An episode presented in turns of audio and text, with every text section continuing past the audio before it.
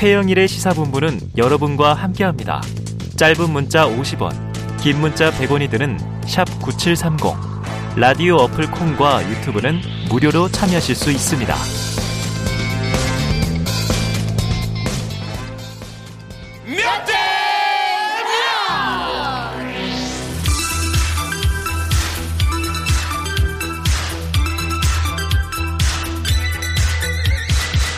민심은 데이터에 있다. 숫자로 보는 민심.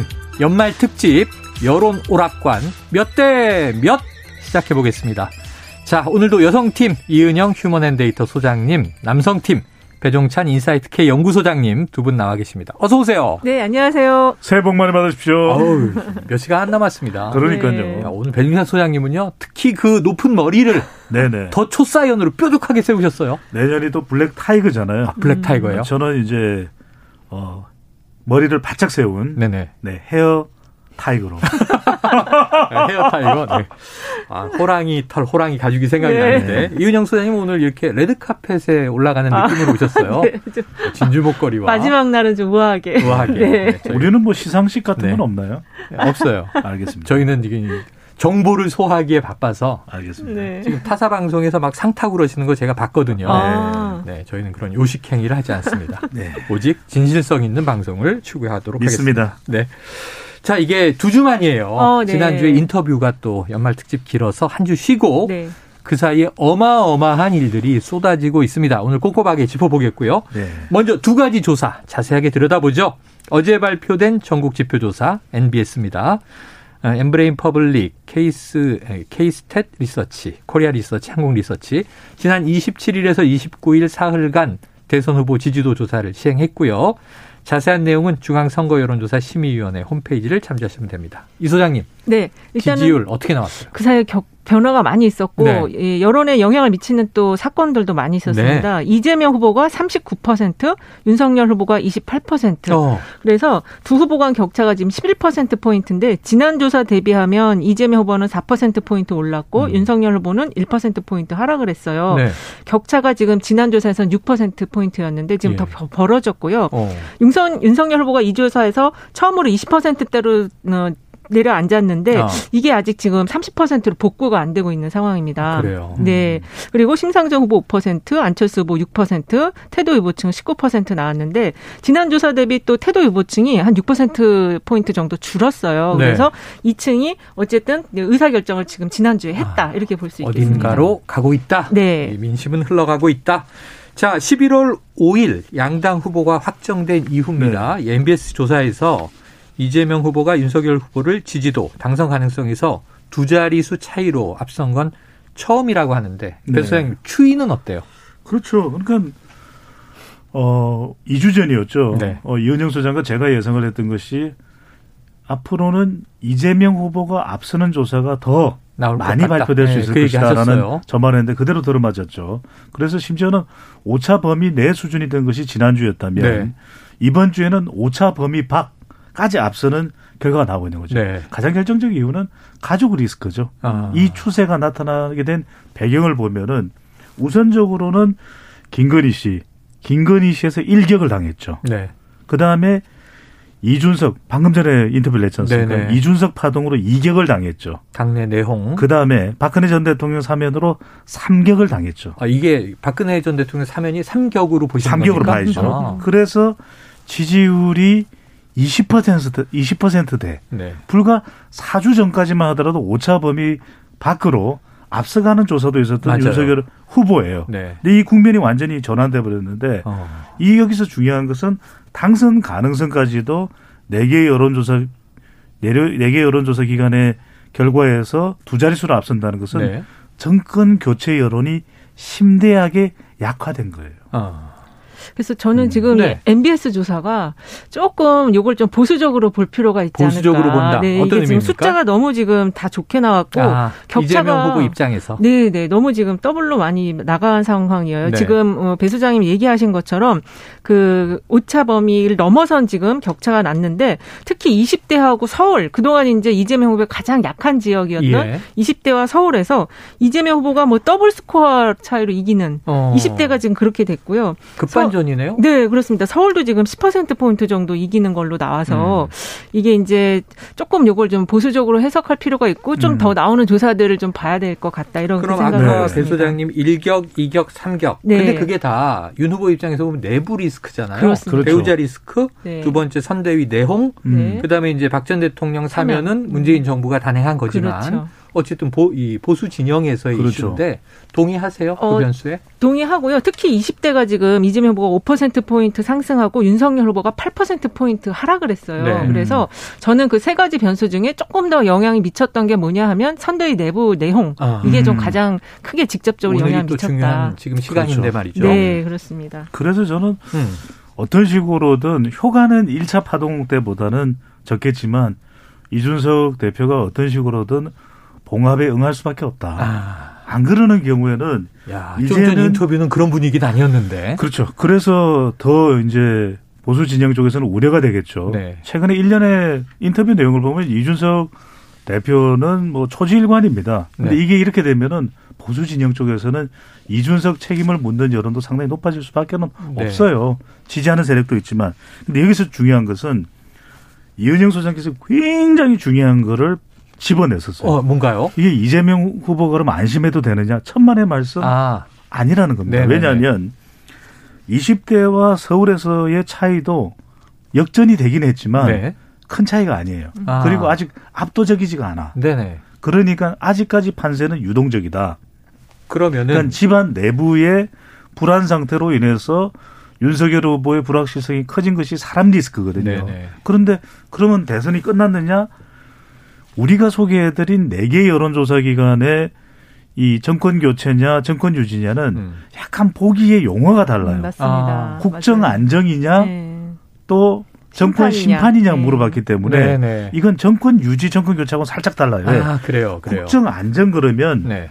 문재인 대통령을 또 많이 생각해야 됩니다. 음. 어 국정은 국정은 당연히 안정적이어야 되는 거 아니에요? 네네. 이게 바람직한 답변이 나왔을 수가 있어요. 아. 그래서 여전히 전반적인 추세는 다른 조사와 어, 같이 비교 분석을 해보면 어. 정권 교체 여론이 높다는 거. 그러니까 음. 그게 언제 어느 때 어떤 식으로 예. 윤석열 후보에 대한 지지율이 나타날지 모르기 때문에 이재명 후보나 더불어민주당 선대위는 안심해서도 안 되고 등심해서도 안 됩니다. 자, 양쪽 다 네. 아, 이 등심 고기 얘기하신 거죠 지금? 아, 네. 안심 등심. 배가 고파가지고. 아유, 지금 저도 그래요. 배고픈데 네. 고기 얘기하지 마세요. 알겠습니다. 빨리 넘어가겠습니다. 네. 자, 그래서 지금 네. 어느 쪽도 안심할 것도 아니고 윤 후보가 지금 뭐 좌절할 것도 아니다 이런 이야기인데 하지만 민주당 측에서는 계속 연말 내로 골든 크로스 나온다 나온다 했는데 나왔다고 볼 수 있는 거 아니야? 그렇죠. 그런데 이재명 후보는 아니다. 데드 크로스다 이런 표현을 음. 썼어요. 네, 상당히 좀 겸손한 네. 표현을 네. 썼는데 사실은 내부에서도 알고 있을 거예요. 지금 이제 전반적으로 ARS 조사는 두 후보가 다 거의 붙었고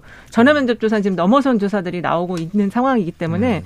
골든 크로스다. 근데 이제 이걸 격차를 더 벌려내야 되는데 어, 지금 조사들에는 그 이재명 후보가 이제 이낙연 후보와 만나서 이 여러 가지 활동을 이제 앞으로 같이 하기로 했잖아요. 음. 그거에 대한 그 추가적인 플러스 알파의 지지는 좀 반영이 안 됐어요. 네. 이두 후보가 후보가 이제 아 두 후보가 아니구나 이낙연 후보가 같이 이제 좀 손을 잡고 같이 행 어, 일정을 한다면 여성층의 표심이 조금 더 플러스 알파가 될 아, 걸로 또 고령층도 예상이에요. 예, 조금 더 플러스 알파가 될 걸로 지금 전망할 수 있기 때문에 어요 부분이 앞으로 그 어, 이재명 후보의 그 역전 그 골든 크로스 기반을 더 만들어 줄 수 있다 이렇게 볼 수 있습니다. 조금 전에 아까 1격, 2격, 3격 네. 윤 후보의 위기에서 네. 지금 선대위 내용이 좀 제일 크다라고 배 소장님 보셨으니까 네.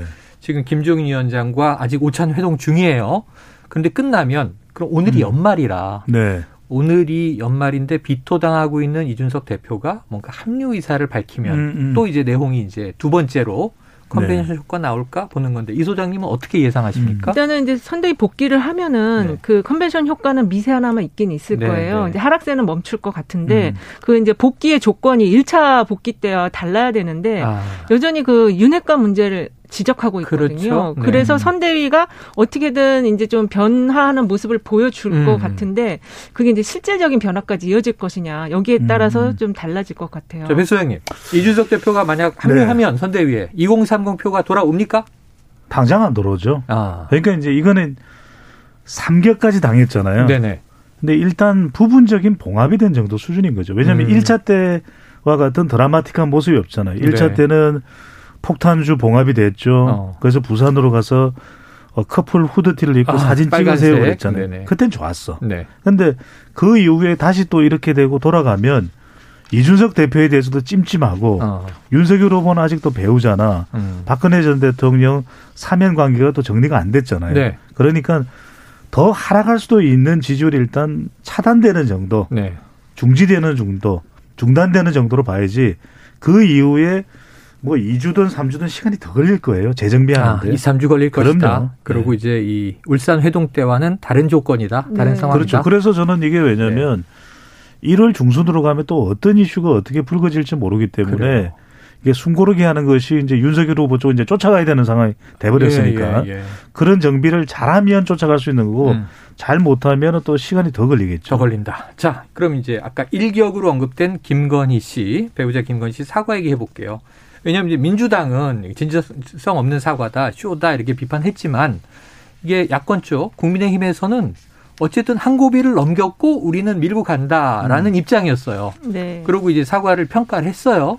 그런데 지금 이 흐름을 보면 여론이 좋아진 게 아니라 악화된 것으로 그렇습니다. 나타나는 것처럼 보여서 네. 이 민심은 이 사과엔 어떻게 반응하고 있는 겁니까? 일단은 뭐 그 앞으로 이제 사과를 했습니다. 사과는 네. 했는데 앞으로 이제 선거 운동에 참여할 것인지 안 할 것인지는 아, 좀 미지수예요. 미지수죠. 예, 그래서 선거 운동을 참여하게 된다면 또 그 모습이 영향을 또 줄 수 있거든요. 플러스냐 마이너스냐. 예, 그리고 지난 그 김건희 씨 사과와 관련해서 사실 좀 고령층이 많이 흔들렸어요. 그래서 아, 음. 이재명 후보가 이 MBS 조사에서도 보면 60대 이상이 30%대로 올라갔어요. 예. 음. 이동을 고령층이 좀 일부 한 것 같습니다. 네네네. 그래서 이 선거 운동을 하는 과정의 모습 그게 좀 중요할 것 같아요. 아, 60대, 네. 70대, 80대 고령층은 뭐 강구 하게 윤석열 후보 지지층으로 보고 있었는데 그렇죠. 그래도 흔들리더라. 그 김건희 씨의 그 모습이나 또 네. 말하는 거 내용이나 이런 게 아무래도 고령자층이 보기에는 좀 뭔가 불안하고 아, 네, 좀 어, 마음이 안 들고 제가 들은 거는 젊은 층은 좀 저 사과가 미흡했다고 보는데 네.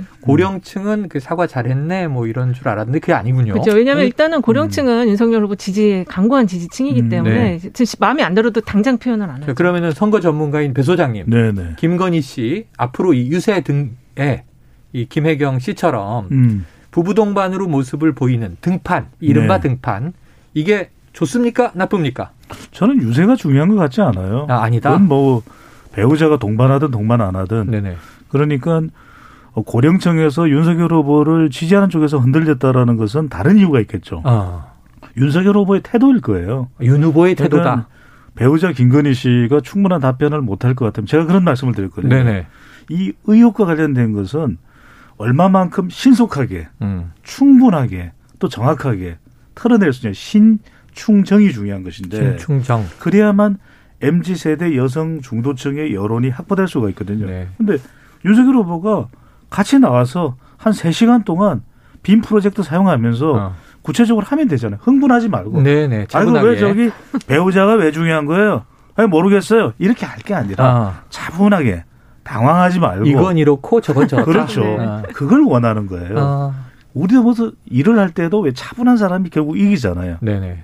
결과적으로는 후보자의 태도에 배우자의 자질도 문제겠지만 음. 후보자의 태도에 더 흔들리는 것이고 대구 경북을 가서도 굳이 안 해도 되는 이야기를 하고 있는 거잖아요. 네네. 이게 뭐 운동권이 문제가 있다. 아. 그런 이야기라든지 최근에 격한 이야기들 문재인 정부가 삼류 인물들을 불러다 본인도 네, 검찰총장이나 뭐 이런 얘기 나왔죠. 서울 중앙지방 서울 중앙지방 검찰청장을 네. 했잖아요. 그렇죠. 그런 이야기는 할 필요가 없는 거예요. 음. 그런 부분에 대해서 오히려 전체 판세에 대한 선거에 대한 투표 경험이 많은 음. 이 고령층에서 흔들리는 거죠. 이건 역시. 아닌데 그런 반응이 나옵니다. 사실 짧게 덧붙이면은. 그 윤석열 후보 그 발언 중에 보면은 뭐 확정적 중범죄자라든지 아, 네. 성명 불 네. 성명 불상자라든지 이게 네네. 우리 일반인들이 잘못 아, 들어보는 법조 용어들을 네. 계속 쓰고 있어요. 그리고 이번에 상당히 그 좀 본인 평소 모습과는 다르게 화를 많이 냈거든요. 아, 격하게 화를 냈죠. 네, 그래서 그게 지지층에게는 어 후보가 굉장히 불안해하고 있구나. 어. 이러다 지는 거 아니야? 네. 이런 또 불안감을 형성. 뭐 이런 표현에 네, 깜짝 놀랐죠. 불안감을 형성한 네. 것 같아요. 짧게 한 말씀을 드리면 음. 절대 화를 내면 안 돼요. 화를 내면 안 된다. 대선 후보는 화 목해야 됩니다. 화목 아. 화를 내면 안 돼요. 화목. 그러니까 네. 이번 대선은 화 누가 더 화목하냐, 네. 누가 더 과함 안사성이냐, 어. 누가 더 수신제가 치국평천이냐 이거예요. 자, 목이 빠졌네요. 네. 화목. 그런데 자 그래도 지금 이 지지율이 하락 국면이고 음. 어 앞서가고 있었는데 이 추격자의 입장이 되는 거야? 그럼 누구나 조급하니까 흩어진 선 선대위 내홍 때문에 좀 뜨뜻미지근해진 집토끼를 잡으려고 한 것이다. 이렇게 음. 이제 의도 분석을 하는 얘기가 일부에서 나왔어요. 네. 동의하십니까? 네, 저도 동의해요. 효과 지금, 있나요? 네, 흔들리고 있어서 가긴 갔거든요. 음. 스킨십 음. 직접 스킨십을 하려고 갔는데 아 이 말에서 또 문제가 지금 나왔고 그 네. 중국 관련한 발언도 상당히 지금 뭐 보도가 많이 돼가지고 네. 아, 지지자들이 지금 너무 걱정을 하다 보니까 네. 그 교체하고 싶다라는 마음이 슬슬 생기는 음. 여론 조사도 나오고 나와서 있어요. 보도가 되고 있잖아요. 네. 네. 그래요. 자, 그러면은 이번에는 다음 여론조사를 한번 보겠습니다. 음, 그러면서? 지금 삼격도 한번 또 다뤄봐야 네. 되니까. 네. 지금 이 이틀 전 29일 발표된 조사인데요. 음. 자, 한길 리서치가 아주경제 의뢰로 지난 25일부터 27일까지 차기 대통령 지지도에 대해서 조사를 했고요. 네. 자세한 내용은 역시 중앙선거여론조사 심의위원회를 참조하시면 되는데 배 소장님 이 네. 내용을 발표해 주시죠. MBS 4개 여론조사 기관의 결과가 크게 다르지는 않습니다. 아, 그래요? 이재명 후보가 차기 대선 후보에게 누구에게 투표하는지 물어봤는데 음. 이재명 후보 42.4%, 음. 윤석열 후보 34.9%. 음. 그러니까 7.5% 포인트인가요? 이것도 오차범위 네. 밖이죠. 네, 오차범위 밖으로 이재명 후보가 앞서는 결과가 나타난 거죠. 그러니까 네. 이번 주 중후반에 음. 발표되는 조사 결과들을 보면 이번 주 이제 초반에 실시가 된 조사 결과가 발표되고 있거든요. 네. 근데 오차 범위 밖으로 앞서는 조사들이 속속 발표가 된 거죠. 심지어는 자동응답 조사, ARS 조사인 경우에도 그런 어. 조사 결과가 나올 정도로 판 자체가 윤석열 후보가 앞서던 추세에서 이제는 이재명 후보가 앞서 나가는 국면 전환이 이루어진 거죠. 네. 이 조사와 함께 보도가 많이 된게 네. 아까 잠깐 언급한 건데 네 이게 흥미로운 대목입니다. 현재 여야 대선 후보의 교체 필요성. 네. 근데 이게 필요하다. 56.6% 과반 네. 훌쩍 넘겨가지고 특히 국민의힘 지지층에서는 70.4%가 후보 교체를 원했다. 네. 그렇죠. 민주당은 이제 35.7% 이것도 낮은 게 아닌데. 그렇습니다. 워낙 지금 이 야권은 높고 전반적으로 높아요. 그러니까요. 아니 이게 이 해석 좀 해주세요. 어떻게 해야 되는 거예요? 윤석열 후보가 지지율에서 밀린다는 것은 음. 정권 교체가 가장 중요하잖아요. 네. 국민의힘 지지층에서는 불안한 거죠. 어. 핵심은 이, 이 후보로 되겠는가? 핵심은 이번 대선은 프레임 전쟁이고 선거에서 가장 중요한 구도로 보면 정권 교체 여론이 계속 높았거든요. 네네. 여전히 저는 MBS 4개 여론조사 기관의 결과는 또 다르게 음. 정권 교체 여론이 조금이라도 더 높다고 높다. 이렇게 분석을 음. 하는데 추세적으로 네. 그렇다면 그 여론에 올라타는 어부바 지지율이 최고거든요. 네네. 윤석열 후보는 구도를 이미 가지고 있는데 그걸 못 살리는 거예요. 왜못 아. 살리죠? 사람 때문에 음. 사람 문제 때문에 못 살리는 것이거든요. 네. 그러다 보니까 국민의힘 지지자 중 10명 중에 7명이 후보 교체를 원한다. 예. 이 이야기는 뭡니까? 윤석열 후보는 안 되겠다. 어. 힘들겠다. 바꾸고 싶은데 또 누구로 바꾸는 건 마땅치가 않거든요. 어. 이런 게 더 고민이 되는 거죠. 음. 자, 그러면은 이 네. 후보 교체 필요성이라는 걸 네. 과거 대선 때는 거의 언급도 안 됐던 것 같아요. 어, 그렇죠. 조사하긴 했었어요. 어, 이런 조사가 없었고요. 그럼 역대 가장 지금 어, 높고 역대 대선에 있긴 있었어요. 2002년에 아, 2002년. 정몽준, 그렇죠. 2002년에 노무현 후보가 음. 이제 지방선거까지 네. 참패하고 나자 네. 후보를 바꿔야 된다. 음. 왜냐하면 지지율이 10%대까지 쫓아서 네. 떨어져서 이해창, 정몽준 다음으로 3위가 됐거든요. 네네. 그러다 보니까 너무 불안한 거죠. 한 10월경쯤에 어. 민주당 후보 교체론이 있었군요. 2002년 10월경에 후보를 바꿔야 됩니다. 안 됩니다. 이런 여론이 나오자 이때 빼던 카드가 후보 단일화죠. 아, 그렇죠. 그래서 그래요. 정몽준 후보가 11월 24일에 조사를 실시하고 음. 자정에 이제 발표를 합니다. 음. 노무현 후보가 단일 후보입니다. 이렇게 발표되면서 네. 그때 11월 29일, 12월 1일 조사에서 뒤집어지죠. 아. 네. 근데 사실 네. 그, 그 당시에는 당 안에서만 교체 후보 단일화를 하라든지 음. 후보 교체 의, 의견이 있지만 그게 강하지는 않았어요. 네네. 후보 차라리 단일화 쪽으로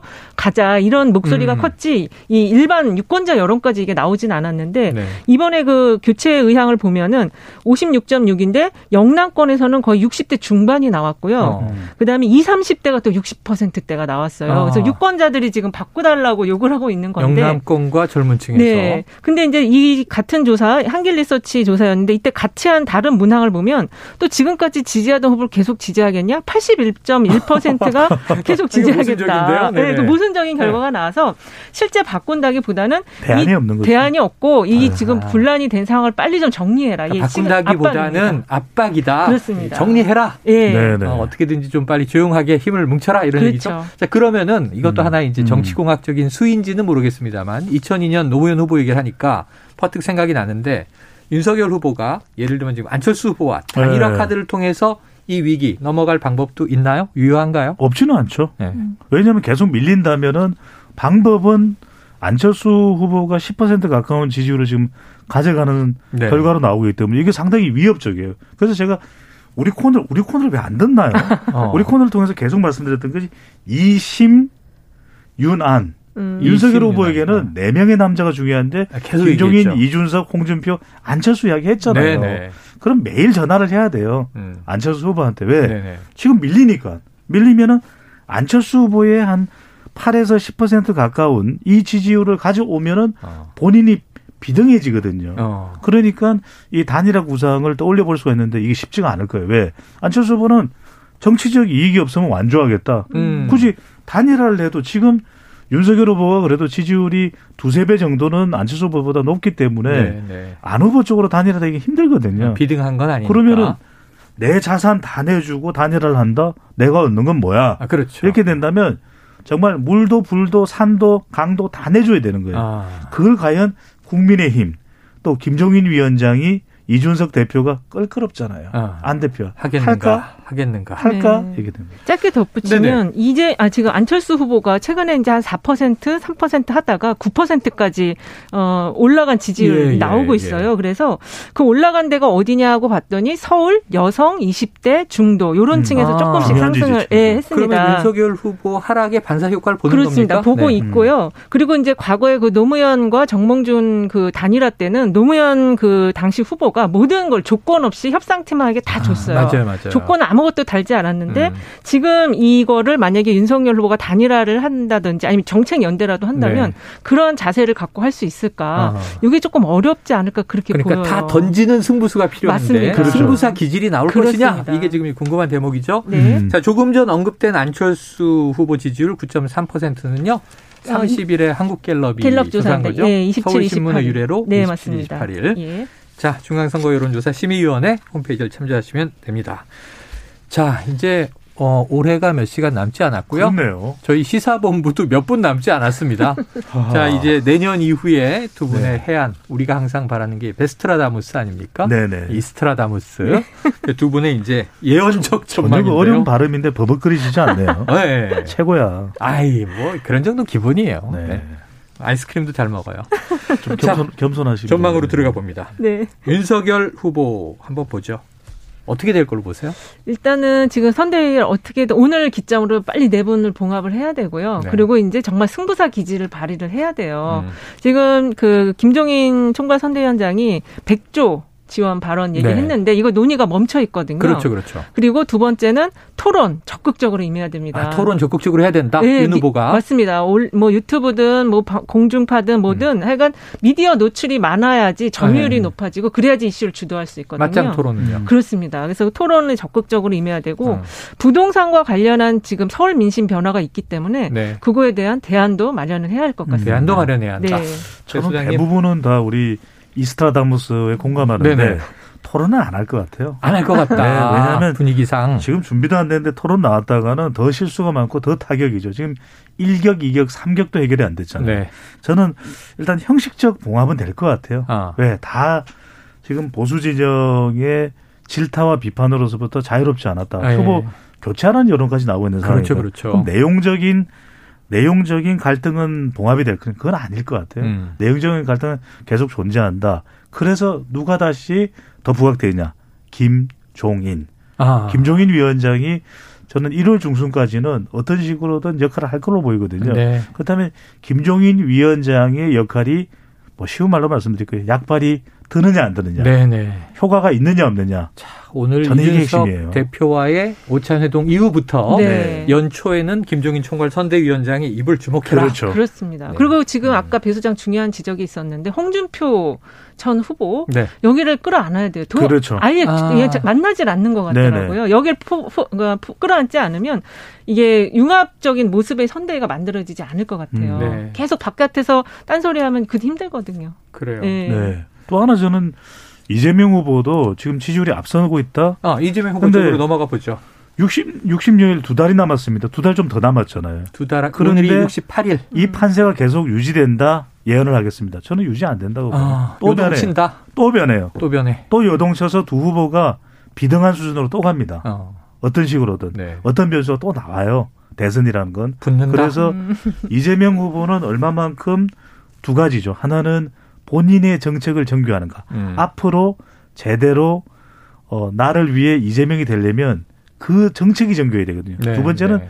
대장동 이슈는 계속 불거질 겁니다. 네. 이 이슈를 얼마나 잘 관리하느냐 음. 이게 생명이라고 봐야죠. 자 정책과 대장동 네. 두개 변수 꼽아주셨어요. 그러면 이제 이재명 후보 쪽에서 네. 또이 내년 초에 싸워 나가야 할 변수 이 소장님은요? 역시 이제 현 정부가 지금 오늘 그 MBS 조사를 보면 대통령 긍정 지지가 47%가 나왔어요. 높아졌네요. 음. 어, 네, 사면 여파가 있는 것 같습니다. 아, 네, 그래서 이 지지율을 잘 흡수를 해야 되는데 그것만 가지고는 뭔가 좀 불안정하거든요. 아. 이 차별화도 그 안에서 유연하게 유연하게 좀 해 나가야 할 것 같습니다. 그래서 여성 표심을 빨리 확보를 네. 해야 돼요. 짧게만 말씀드리면 문재인 대통령 지지율이 높은데 그거는 이재명 후보에게는 상당히 호조건이죠. 그런데 음. 2월 달 가면 베이징 올림픽도 있는데 그렇죠. 한미 관계가 또 심상치가 않거든요. 네. 종전선언 이야기 나오기 때문에 네. 저는 이 안보 이슈가 어떻게 불거지느냐도 어. 대선에 미치는 영향이 막판에는 적지 않을 수도 있다. 연초 안보 이슈 예. 문재인 정부 여당의 이재명 후보 관리해야 한다. 자 그러면 오늘 오늘 제일 중요한 뉴스 중에 하나가 박근혜 전 대통령 사면이에요. 네. 지난 자정 넘어서 네. 이게 선거판에 어떤 그럼 영향을 줄 거냐 이런 궁금증이 있는데 네. 박전 대통령 사면 이재명 윤석열 후보에게 어떻게 작용할까요? 일단은 지금 사면이 이재명 후보에게 좀 긍정적인 영향을 미친 것 같고 네. 박전 대통령도 사면 당 그날 당일에는 이제 사의를 표했잖아요. 심심한 사의를 표, 네, 표했는데 음. 오늘 보니까 비망록 작성하면서 네. 나왔던 이야기들이 막 쏟아져 나오더라고요. 책이 어제 출간됐어요. 네, 네, 그래서 이게 지금 또 핵심 지지층 결집을 지금 하고 있어서 그래서 네. 윤석열 후보가 자꾸 박근혜 전 대통령 만나려고 하잖아요. 네. 그쪽 지지층 결집하는데 영향을 미칠 것 같습니다. 선거의 아, 여왕. 선거의 여왕. 그런데 여, 야권에 더 영향을 미칠 것. 것이다. 앞으로 갈수록 야권의 영향을 미칠 것 같아요. 대소장님 저는 전체 선거판으로 보면 제한적일 것 같아요. 아, 우리가 영향은 제한적이다. 음. 아주 이것에 대해서 너무 지나치게 큰 변수로 예상을 하고 있는 것이고 네네. 그랬다면 사실 사면하기가 쉽지 않았겠죠. 아, 또 하나는 오히려. 대체로 이제 윤석열 후보에게 불리한 쪽으로 예상을 합니다. 네. 저도 정치나 선거공학적으로는 그 방향으로 갈 가능성도 있다고 보는데 음. 선거는 모르죠. 자칫 어떤 이슈에 따라서 윤석열 후보는 지지층이 보수층이 결집을 하고 이재명 후보에게 위협이 될 수도 있습니다. 그래서 저는 음. 아까도 말씀드렸죠. 이재명 후보가 지금 지지율이 아, 앞선다고 안심 등심 안 됩니다. 네. 아, 자꾸 고기 얘기하지 마세요. 끝나가고 있긴 하지만 좀 배고파요. 자, 코로나 변수. 지금 이제 두 주 연장됐잖아요. 네. 지금 이제 소상공인 자영업자 많이 고통 호소하고 있는데 코로나 변수는 어떻게 될까요? 이게 지금 코로나와 관련해서 MBS 조사를 보면 긍정 평가가 57이에요. 네. 부정 평가가 42고 네. 그리고 위기라고 본다가 거의 10명 중 7명이 위기다라고 보고 예. 있거든요. 예. 역시 이제 자영업자 가장 급한 자영업자에 대한 대책이 어, 연초에는 좀 빨리 나와야 할 것 같아요. 알겠습니다. 네. 야, 오늘 시간이 이렇게 다 됐네요. 여론 여론 오락관 몇 대 몇 연말 특집으로 진행해 봤고 내년에도 계속됩니다. 2월 1일이 설날이니까 전 설 무렵에 두 네. 분의 의견이 아주 궁금한데 네. 계속 지켜봐 주시고요. 지금까지 배종찬 인사이트 K 연구소장, 이은영 휴먼앤데이터 소장이었습니다. 네. 올 한 해 고맙습니다. 어, 감사합니다. 새해 복 많이 받으세요. 새해 복 많이 받으세요. 네, 내년에 또 뵙.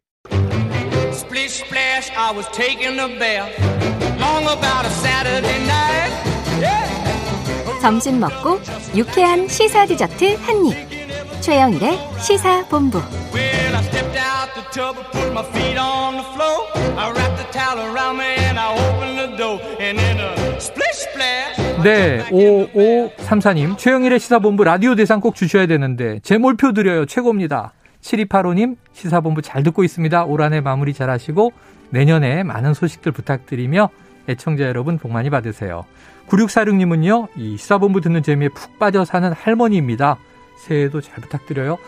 저희가, 제가 아주 아주 잘 부탁드립니다. 자, 올 한 해 정말 감사했고요. 1월 3일 월요일 12시 20분 꼭 찾아옵니다. 오늘 to Say Goodbye. 야, 오래된 팝송인데 좋은 노래죠? 사라 브라이트만과 안드레아 보찰리 노래 들려드리면서 저는 물러갑니다. 남은 몇 시간 잘 마무리하시고 2022년에 뵙겠습니다. 새해 복 많이 받으십시오.